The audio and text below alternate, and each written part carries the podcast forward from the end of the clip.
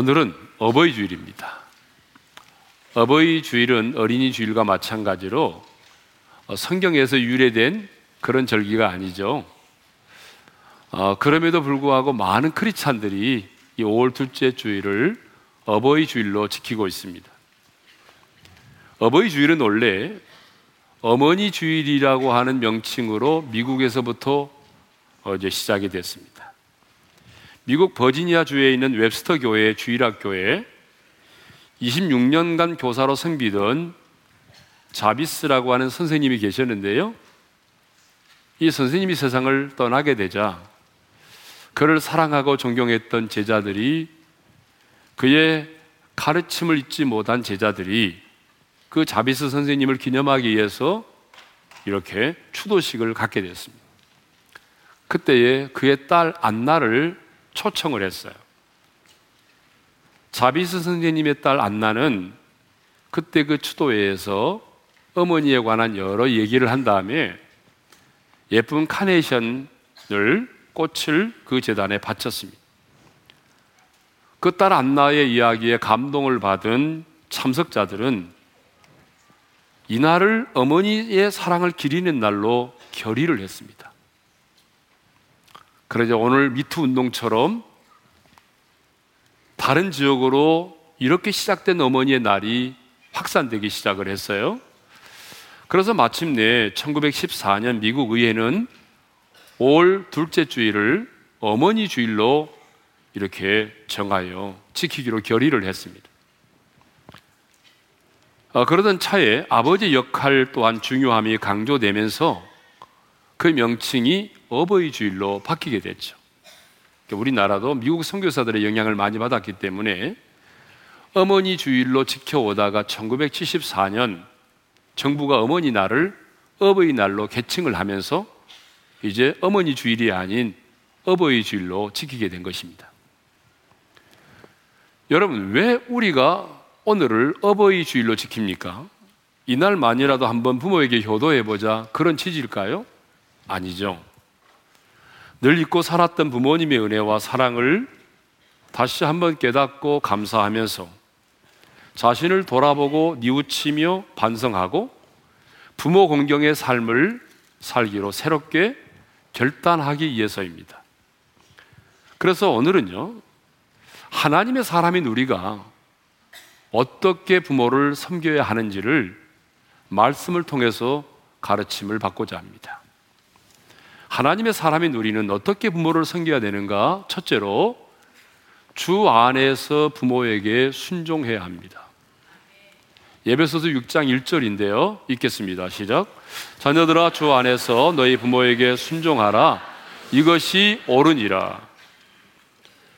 아, 이 순종이라고 하는 말이요, 헬라어로 히파쿠오라는 말이거든요.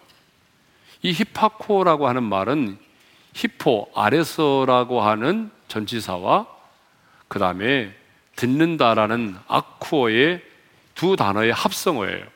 그러니까 히파쿠오는 무슨 말이냐 그러면 아래에서 듣는다, 그 말입니다. 여러분, 이제 감 잡으셨죠? 순종이 뭐예요? 순종이라고 하는 것은요, 부모님의 말씀을 아래에서 겸손하게 귀담아 듣는 거예요. 그러니까 꼭 부모를 순종하는 것은 어디서부터 시작이 되냐 하면요, 듣는 데서부터 시작이 된다는 거예요. 부모의 말씀을 귀담아 경청하는 것으로부터 부모 공경은 시작이 되는 거죠. 그런데 언제부턴가요? 자식들이 부모의 말씀을 귀담아 들으려고도 하지 않습니다. 부모가 무슨 말만 하면 또 잔소리, 또 잔소리 하네 하면서 핀잔을 주기 일쑤고요, 지금이 어느 시대인데 그런 말씀을 하느냐며 도리어 자식이 부모를 호통을 치기도 합니다. 그러나 순종은 부모님의 말씀을 귀담아 듣는 것으로부터 시작이 되는 거예요. 부모님의 말씀을 귀담아 듣고 그 말씀대로 따라 사는 것이 순종이에요.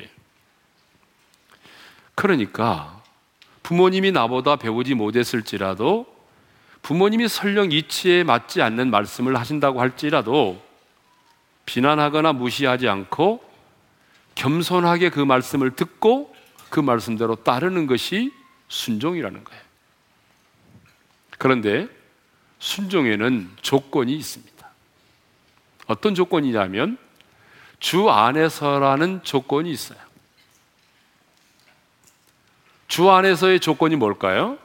자, 예를 들어보게 되면 부모님이 자식에게 너는 절대로 예수를 믿으면 안 돼.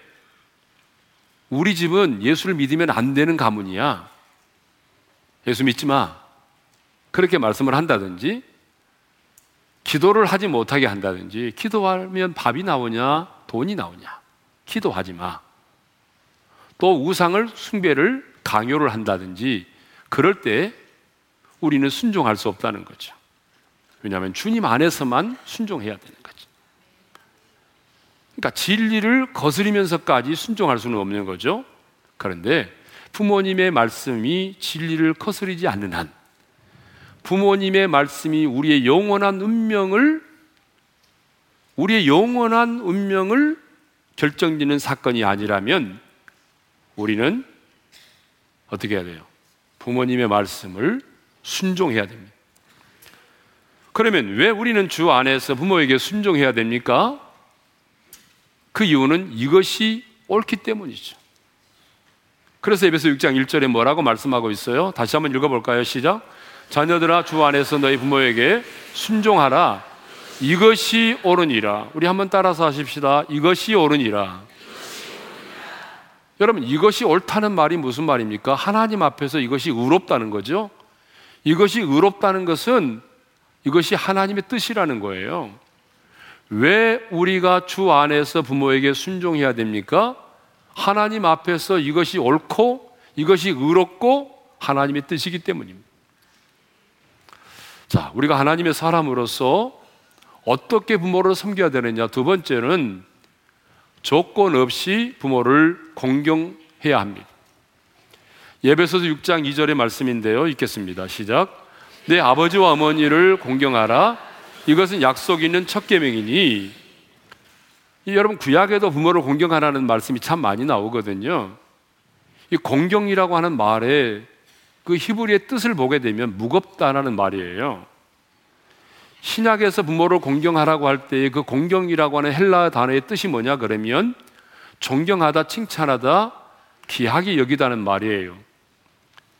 그러니까 이 말씀을 종합해 보게 되면 부모를 공경한다는 것은 뭐겠어요?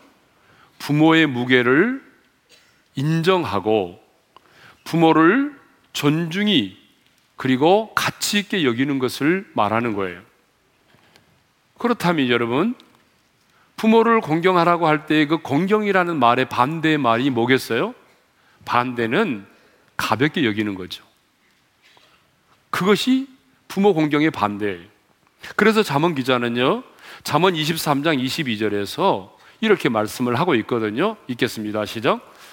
너를 낳은 아비에게 청종하고 내 늙은 어미를 경히 여기지 말지니라.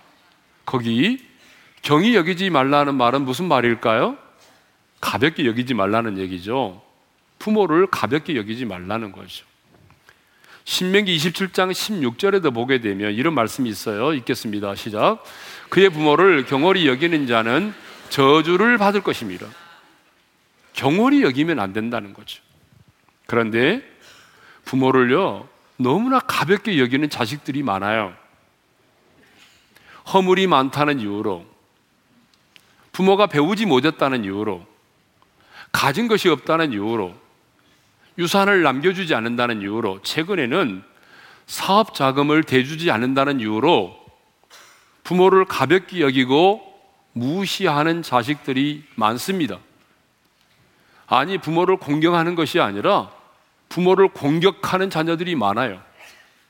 그러나 우리는 조건 없이 부모를 공경해야 합니다. 성경을 보게 되면 순종은 주 안에서 조건이 있지만 부모를 공경하라고 하는 말씀에는 어떤 조건도 붙어 있지 않습니다. 그러므로 우리는 나를 낳아주셨다고 하는 그 이유 하나만으로도 부모의 권위를 인정하고 부모를 공경해야 됩니다. 여러분, 생각해 보세요. 싫든 좋든 부모님이 계시기 때문에 여러분이 지금 존재하는 거 아닙니까? 부모님이 계시지 않았다면 여러분은 이 땅에 존재하지 않아요.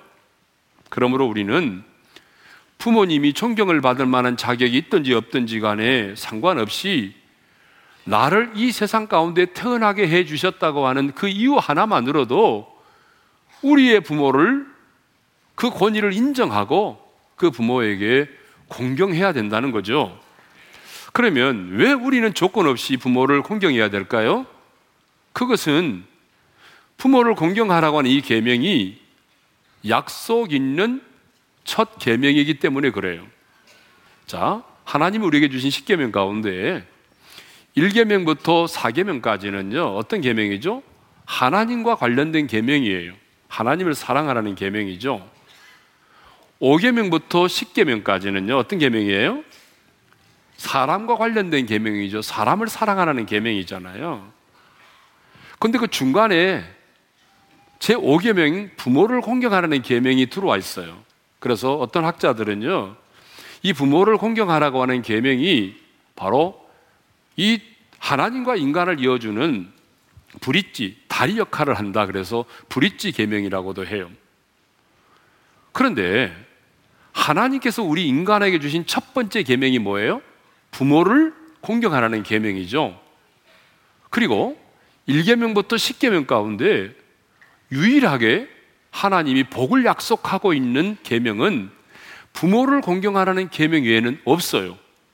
그래서 부모를 공경하라고 하는 계명을 뭐라고 말하죠?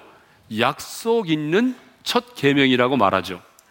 그러면 하나님이 부모를 공경하는 자에게 약속하신 복이 뭐예요? 이로써 삼 절에 보니까 다 같이 시작. 이로써 내가 잘되고 땅에서 장수하리라. 잘되고 땅에서 장수한대요. 여러분, 이 잘되다라고 하는 말이 히브리어로 야타브라는 말인데요, 이 말의 뜻은 막힘이 없다, 그침이 없다는 뜻이에요. 다시 말해서 내가 소원하는 마음의 생각과 계획에서부터 산 전반의 모든 행동까지 하나님께서 잘되게 해주신다는 거잖아요. 그리고 장수하리라고 하는 말은 아라크라는 말인데 계속해서 길어지다는 그런 말이에요. 무슨 말이냐면 나 혼자만 오래 사는 것이 아니라 이 장수의 축복이 자자손손에 이어진다는 거거든요. 그렇습니다, 여러분. 공경이 공경을 낳습니다. 복이 복을 낳습니다. 여러분, 자식이 부모를 보죠. 우리 부모가 부모를 어떻게 공경하는지를 보는 거죠. 그래서 부모가, 자, 부모가 그 할아버지 할머니를 잘 공경하면 그 손주 녀석도 나중에 부모를 공경하는 거예요. 공경이 공경을 낳습니다. 예? 공격이 공격을 낳아요. 부모가 아비를 공격하게 되면 어때요? 자식이 여러분을 공격한다는 거예요, 나중에. 너무 중요한 것 같습니다. 예? 그래서 땅에서 잘됨과 장수의 축복을 받으려면 부모를 공경하라는 거예요.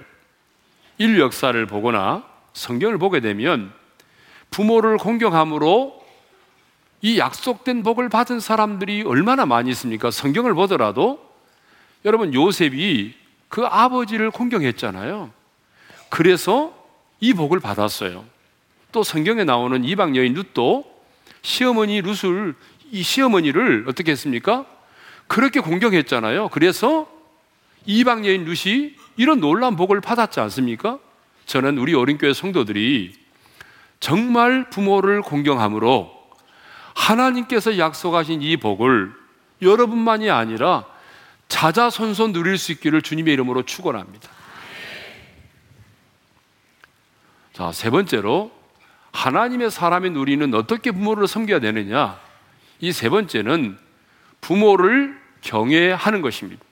경외하는 것. 자, 레위기 십구 장 삼 절인데요 읽겠습니다. 다 같이요. 너희 각 사람은 부모를 경외하고 나의 안식일을 지키라. 나는 너희의 하나님 여호와이니라. 여러분, 이 사전을 찾아보게 되면 이 경외라고 하는 말은요 공경하면서 두려워함이라고 되어 있습니다. 그러니까 부모를 경외하라고 하는 말은 부모를 공경하라는 말보다 더 강력한 의미를 가지고 있습니다. 그렇죠? 그러니까 부모를 공경하라는 말보다 더 강력한 의미의 말씀이 뭐냐 그러면 부모를 경외하라는 거예요. 사실 이 경외라고 하는 말은요, 우리 인간에게는 사용할 수 없는 말이에요. 하나님께만 사용할 수 있는 용어잖아요. 그렇죠? 그런데 인간에게 사용된 나라가 딱 하나 있어요. 북한이에요. 저 북한 땅에서는 백두 혈통을 가진 지도자가 신적 존재이니까 경외라는, 뭐 경외하는 동지 뭐 그러잖아요. 그 경외라는 말을 쓰더라고요. 그런데 정상적인 사람들은 사람에게도 이 경외라고 하는 말을 사용하지 않습니다. 그런데 성경은, 하나님은요, 사람인 부모에게도 경외라는 말을 사용했다는 거예요. 그러면 왜 하나님께만 사용될 수 있는 이 경외라는 말을 우리 부모에게도 사용했을까요? 여러분, 그것이 알고 싶다. 알아야 돼요. 왜 하나님께만 사용될 수 있는 이 경외라고 하는 말을 우리 육신의 부모에게도 사용하고 있을까요? 그것은요, 이 땅의 부모는 하나님의 대리자이기 때문에 그렇습니다. 종교개혁자 루터는 부모는 자녀에게 있어서 하나님의 대리자라고 말을 했어요. 부모를 그러므로 생물학적이나 사회적으로 이해하기에 하기에 앞서서 하나님이 주신 직분으로 이해를 해야 한다는 거예요. 그러면서 루터는 말하기를 부모는 자녀 교육을 위해서 하나님께로부터 직분을 받았대요. 그 직분이 뭐예요?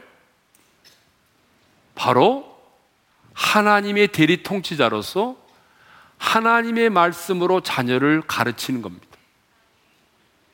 그러니까 부모는요, 하나님의 말씀으로 자녀를 가르치는 하나님의 대리자라는 직분을 하나님이 주셨다는 거예요. 그러니까 부모의 역할이 뭐예요? 자식만 낳는다고 되는 게 아니고 하나님의 말씀으로 내 자식을 가르칠 때에 그게 말은 뭐예요? 부모가 하나님의 대리자가 되는 것입니다. 그러니까 성경의 원리는 자녀의 교육은 학교가 아니에요. 자녀의 교육은 따지고 보게 되면 교회도 아닙니다. 자녀의 교육은 누구예요? 부모예요, 부모. 일 차적으로 부모가 자식을 가르쳐야 되는 거죠. 예? 그래서 목회를 하다 보니까요, 여러분, 부모님으로부터 사랑을 참 많이 받고 조건 없는 사랑을 많이 받은 자식들은 하나님의 사랑을 빨리 이해를 합니다. 그런데 특별히 아버지로부터 학대를 받고 사랑을 받지 못하고 자란 자녀는요, 아무리 하나님의 사랑을 이야기해줘도 하나님의 사랑을 이해를 잘 못합니다. 심지어 이렇게까지 말한 사람이 있어요. 저는 예수 믿고 제일 힘들었던 게 뭐냐? 하나님을 아버지라고 부르는 것이었다고 말해요. 왜? 너무나 아버지로부터 학대를 받았기 때문에. 그런데 아버지라는 말을 하고도 쉽지 않은데 예수 믿고 나니까 하나님이 아버지래잖아요. 그래서 자기는 하나님을 아버지라고 부르기보다는 어머니라고 부르고 싶다고 그러죠. 여러분, 부모님의 그 사랑을 통해서 자식은 하나님의 사랑을 알아가는 것입니다. 부모의 가르침을 통해서 진리를 깨닫는 거죠. 그런 의미에서 부모는 하나님의 대리자라는 거죠. 부모는 직분으로서만이 하나님의 대리자가 아니라 생명의 원천으로서 하나님 다음으로 신성하고 존엄한 대상인 것이죠. 그래서, 그래서 하나님은 부모를 무시하거나 저주하는 자를 용납하지 않습니다. 여러분, 성경을 보세요. 어떤 죄보다도 하나님께서, 여러분, 아주 엄하게 다루고 있는 죄가 뭔지 아세요? 부모를 무시하는 거, 부모를 저주하는 거예요. 자, 출애굽기 이십일 장 십오 절의 말씀을 읽겠습니다. 다 같이요. 자기 아버지나 어머니를 치는 자는 반드시 죽일지니라. 여러분, 반드시 죽을 사람 많습니다, 지금. 출애굽기 이십일 장 십칠 절도 읽겠습니다. 다 같이요. 자기의 아버지나 어머니를 저주하는 자는 반드시 죽일지니라. 반드시 죽는데요. 네? 우리 예수님도 이 모세의 이 말씀을 인용해서 마가복음 칠 장 십 절에서 이렇게 말씀하잖아요. 읽겠습니다. 아버지나 어머니를 모욕하는 자는 죽임을 당하리라. 네. 모욕이 뭐예요? 악한 말 하면, 부모에게 악한 말 하면 죽임을 당한다는 거예요. 잠언 이십 장 이십 절에 보게 되면 이런 말씀이 있습니다. 읽겠습니다. 자기의 아비나 어미를 저주하는 자는 그의 등불이 흑암 중에 꺼짐을 당하리라. 부모를 저주하는 사람은요, 최후의 어둠 속에서 꺼져가는 등불처럼 망하게 된다는 거죠. 부모를 저주하면 여러분의 인생의 등불이 꺼질 수 있습니다. 좀 강하게 표현하면 여러분 인생의 전기가 나갑니다. 그러므로 부모를 모욕하지 않기를 바랍니다. 좀 배웠다고 부모를 무시하지 않기를 바랍니다. 부모는 하나님의 대리자입니다. 그러므로 하나님을 경외하듯 육신의 부모도 경외해야 합니다. 그러니까 어떤 공식이죠? 하나님 경외 리꼬르 부모님 경외입니다. 하나님을 경외하는 자는 여러분 육신의 부모를 경외할 수밖에 없고 육신의 부모를 경외함으로 하나님을 경외하게 되는 것이죠. 그래서 사도 요한은 요한일서 사 장 이십 절에 이런 말씀을 했습니다. 다 같이요. 보는 바 그 형제를 사랑하지 아니하는 자는 보지 않은, 보지 못하는 바 하나님을 사랑할 수 없느니라. 마찬가지예요. 눈에 보이는 육신의 부모를 경외하지 않는 자가 눈에 보이지 않은 하나님을 어찌 경외한단 말입니까? 눈에 보이는 육신의 부모를 경외하는 자가 하나님을 경외하게 되는 것이고, 하나님을 경외하는 자가 눈에 보이는 육신의 부모를 경외하는 자가 되는 겁니다. 그런데 하나님을 경외하듯 부모를 경외하는 자식들이 많지가 않아요. 너무나 많은 자녀들이 부모가 이해되지 않는다면서 인연을 끊고 원수처럼 지내깁니다. 여러분, 사실 이제 부모님이 나이가 들어가면요, 예전과 같지 않아요. 확실히 예전과 같지 않아요. 예? 예전과 달리 부모님이 이해가 많이 떨어져요. 이해력이 많이 떨어져요.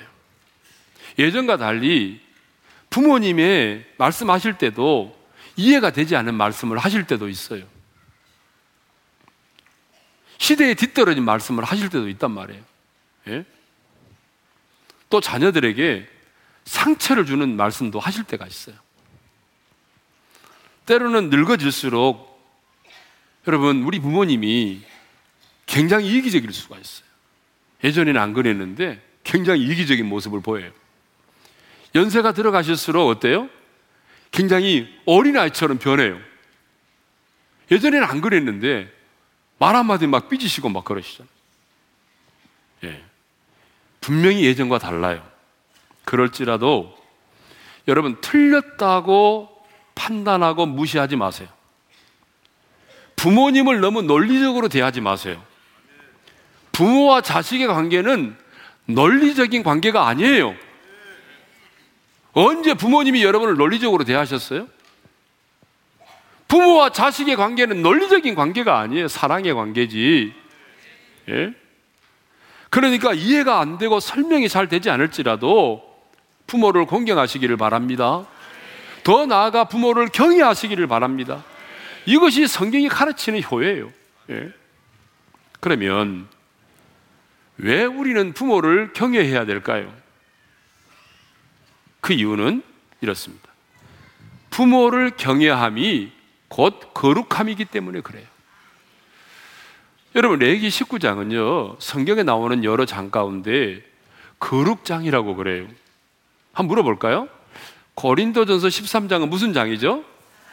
사랑장이죠. 고린도전서 십오 장은 무슨 장이에요? 내가 빨리 대답을 해야 돼. 미안하니까. 부활장이죠. 히브리서 십일 장은요 믿음장이죠. 그죠? 그런 것처럼 레위기 십구 장은요 거룩장이에요. 그래서 하나님께서 모세를 통해서 계속적으로 거룩함에 대해서 말씀을 하시거든요. 자, 레위기 십구 장 이 절의 말씀을 읽어볼까요? 다 같이요. 너는 이스라엘 자손의 온 회중에게 말하여 이르라. 너희는 거룩하라. 이는 나 여호와 너의 하나님이 거룩함이니라.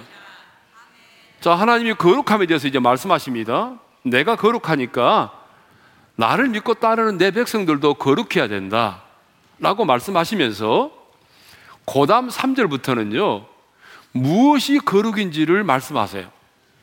이렇게 행하는 것이 거룩이다. 이러, 이것이 바로 거룩이야. 이 거룩의 규범들을 나열하고 계세요. 그런데 하나님은 놀랍게도 가장 먼저 부모를 경외함이 거룩이라고 말씀하신다는 거예요. 자, 레위기 십구 장 삼 절을 다시 한번 읽겠습니다. 시작. 너희 각 사람은 부모를 경외하고 나의 안식일을 지키라. 나는 너희의 하나님 여호와이니라. 거룩한 규범들의 목록 중에서 첫 번째 명령이 충격적입니다. 부모를 경외하라.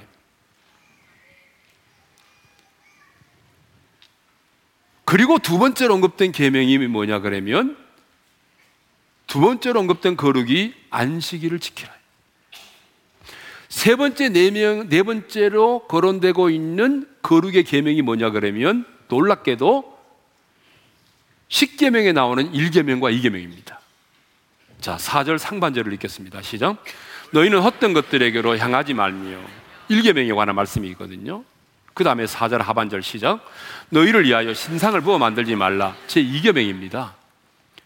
여러분, 우리가 알고 있는 상식으로는 여러분 하나님께서 거룩에 대해서 말씀하신다면 가장 먼저 십 계명의 순서를 보더라도 일 계명을 말씀하시고 이 계명을 말씀하시고 안식일을 말씀하시고 그 다음에서야 부모를 경외하라는 말씀을 해야 되겠죠. 그런데 놀랍게도 놀랍게도 하나님은 거룩의 규범들 가운데 가장 첫 번째 계명으로 부모를 경외하라는 말씀을 가장 먼저 하고 계신다는 거죠. 왜 하나님은 거룩을 말씀하시면서 가장 먼저 내 부모를 경외하라고 하는 말씀을 하셨을까요? 그것은 하나님의 백성의 거룩한 삶의 출발은 바로 부모를 경외함으로부터 시작된다는 것입니다. 왜 아멘 안 하세요? 하나님의 백성의 거룩함의 출발은 부모를 경외함으로부터 시작된다는 거예요. 하나님의 백성의 거룩함은요 가정에서부터 시작된다는 거죠. 부모를 경외하는 것은 하나님을 향한 경건의 가장 대표적인 것이라는 거예요. 우리는 많은 경우에 이런 생각을 하죠. 안식일을 지키고 우상을 숭배하지 않고 하나님을 잘 섬기면 그것을 거룩이라고 생각해요. 아, 그러면 뭐 거룩한 거지 뭐. 그런데 하나님은 부모를 경외하는 것이 너희의 거룩함이라고 말씀하십니다. 하나님은 우리가 부모를 경외하는 것이 거룩이라고 말씀을 하세요. 여러분, 거룩이라는 단어가 히브리어로 보게 되면 코데시라는 말이거든요. 이 말의 뜻은 이런 거예요. 잘라냄, 분리함을 말해요. 그러니까 여러분, 성경에서 말할 때 거룩이라고 하는 말을 나오면 항상 이렇게, 이렇게 생각하면 됩니다. 구별. 거룩은 구별이에요. 구별. 거룩은 뭐라고요? 구별입니다. 자, 그렇다면 하나님의 사람이 어떻게 이 세상의 사람들과 구별될 수 있을까요? 그것은 곧 부모를 경외함에 있습니다. 부모를 하나님의 대리자로 알고 부모님의 영적인 권위를 인정하고 존경하는 마음으로 부모를 두려워하는 것입니다. 하나님의 백성의 거룩은 부모를 경외함으로부터 가정에서부터 시작되는 것입니다. 여러분, 아무리 밖에서 잘해도요, 밖에서 사람들에게 잘하고 사람들로부터 인정받고 매너가 좋은 사람, 그렇게 인정을 받아도요, 여러분의 가정에서 부모를 경외하지 않으면 하나님은 그 사람을 거룩한 사람이라고 말하지 않아요. 하나님은 그 사람을 구별된 자로 보지 않아요. 잘 들으세요, 여러분. 아무리 밖에서 여러분이 매너가 좋고 사람들에게 잘하고 인정을 받아도요, 여러분의 가정에서 여러분의 부모를 경외하지 않으면 하나님의 눈에는 그 사람 거룩한 사람 아닙니다. 하나님의 눈에는 그 사람이 구별된 사람이 아니에요. 여러분, 왜 우리가 부모를 공경합니까?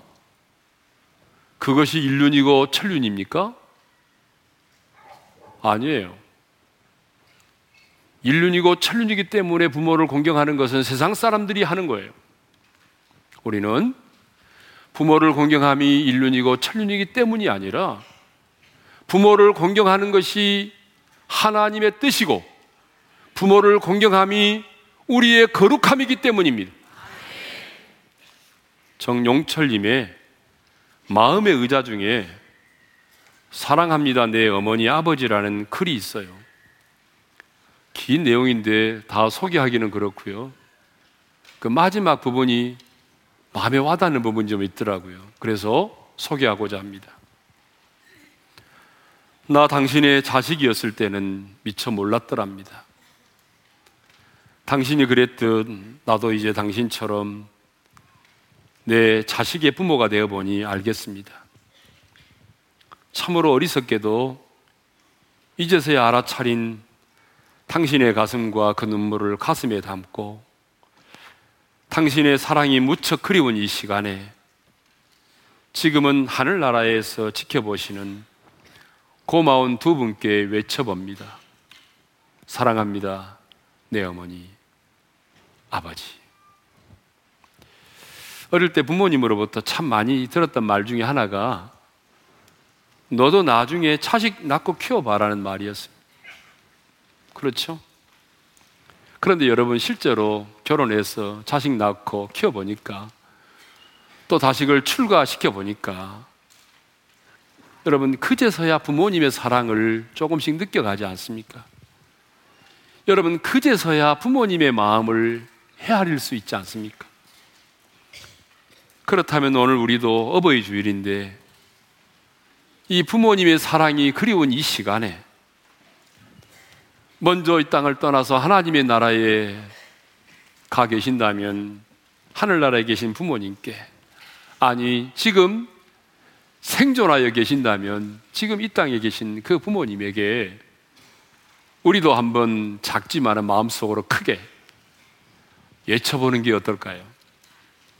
저를 따라서 한번 합시다. 사랑합니다, 사랑합니다. 내 어머니, 내 어머니. 사랑합니다. 사랑합니다 내 아버지. 자, 우리가 뭐 어버이 주일마다 부르는 노래가 있어요. 찬양이 아닙니다. 나실제 괴로움 다 해주시고 기르실제 밤낮으로 애쓰는 마음. 자, 이 노래를 부르면서 여러분, 우리 부모님의 은혜를 다시 한번 마음에 되새기도록 하겠습니다. 같이 부르겠습니다. 나실제 괴로움 다 해주시고 기르실제 밤낮으로 애쓰는 마음, 진자리 바른 자리 사랑이시며 손발이 닳도록 고생하시네. 하늘 아래 그곳이 넓다 하리요. 어머니의 희생을 다이옵소라. 자, 오늘은 어버이 주일입니다. 주신 말씀 마음에 새기면서 기도할 텐데요, 우리는 하나님의 사람으로서 부모를 어떻게 섬겨야 할까요? 하나님 우리에게 말씀하십니다. 주 안에서 순종해라. 여러분, 순종은요 내가 아래에서 듣는 거예요. 틀린 것 같지만 무시하지 말고 낮은 자리에서 부모님의 말씀에 경청하고 따르는 거예요. 그게 바로 순종이에요. 왜 순종해야 돼요? 하나님께서 그것이 옳대요. 그것이 의롭대요. 우리는 부모를 공경해야 됩니다. 조건 없이. 순종에는 조건이 있지만 부모를 공경하는 데는 조건이 없어요. 부모의 무게를 인정하고 그 부모님을 무시하지 않고 귀하게 여기는 거예요. 여러분, 십계명 가운데요 다른 계명은 내가 지금 지키지 못해도 오 년 후, 십 년 후에도 지킬 수가 있어요. 그런데 부모를 공경하라고 하는 이 계명은 어느 한순간 나와는 상관이 없는 계명이 되어버려요. 왜? 부모님이 살아계시지 않으니까. 그래서 살아생전에 우리가 부모를 공경해야 돼요. 부모를 공경하는 자에게는 주님이 약속하셨어요. 이로써 잘되고 땅에서 장수하리라. 우리는 어떻게 부모를 섬겨야 될까요? 부모를 경외하라는 거야. 하나님을 경외하듯 부모를 경외하래. 왜 우리가 부모를 경외해야 돼요? 부모는 하나님의 대리자예요. 내가 부모를 경외하면 그것이 거룩함의 첫걸음이라는 거예요. 이 세상의 사람들과 구별될 수 있는 것이 부모를 경외하는 거예요. 아무리 세상에서 잘 나가도 부모를 경외하지 않으면 여러분은 거룩한 사람이 아니에요. 하나님, 오늘 말씀을 마음에 새기면서 내가 하나님의 사람으로서 주 안에서 부모에게 순종하기를 원하고 조건 없이 공경하기를 원하고 부모를 경외하기를 원합니다. 그래서 내가 세상의 사람과 구별되기를 원합니다. 그래서 나만이 아니라 자자손손 우리의 믿음의 가문의 모든 사람들이 잘되고 장수하는 축복을 누리게 도와주십시오. 오늘은 부르짖어 기도하지 아니하고 잠잠히 작은 목소리지만 강하게 기도하겠습니다. 기도하십시다. 하나님 아버지, 감사합니다. 오늘 어버이 주일을 맞이해서 하나님의 사람인 우리가 어떻게 부모를 섬겨야 할지 깨달음을 주셔서 감사합니다. 주님, 깨달은 것으로 끝나지 말게 하시고 우리가 깨달은 말씀대로 순종하게 도와주십시오. 주 안에서 순종하기를 원합니다. 이해되지 않아도 내가 낮은 자리에서 부모님의 말씀을 경청하게 하시고 그 말씀대로 순종하기를 원합니다. 조건 없이 부모를 공경하기를 원합니다. 부모의 무게를 인정하고 내 부모를 내 인생에 가장 존귀하게 가치 있게 여기는 자가 되기를 원합니다. 그래서 나만이 아니라 차자손손 대대로 약속하신 그 축복, 잘되고 장수하는 축복을 누리게 하시고 하나님을 경외하기듯 우리가 육신의 부모를 경외하기를 원합니다. 부모를 경외함으로 우리가 이 세상의 사람과 구별되기를 원합니다. 꼭 구별될 수 있도록 은혜를 베풀어 주십시오. 이제는 우리 주 예수 그리스도의 은혜와 하나님 아버지의 영원한 그 사랑하심과 성령님의 감동, 감화, 교통하심, 주 안에서 부모에게 순종하고 조건 없이 부모를 공경하고 하나님을 경외하듯 부모를 경외하여 세상과 구별되기를 원하고 이로써 잘되고 장수하는 그 축복을 받아 누리기를 원하는 모든 성도들 위해 이제로부터 영원토록 함께 하시기를 축원하옵나이다. 아멘.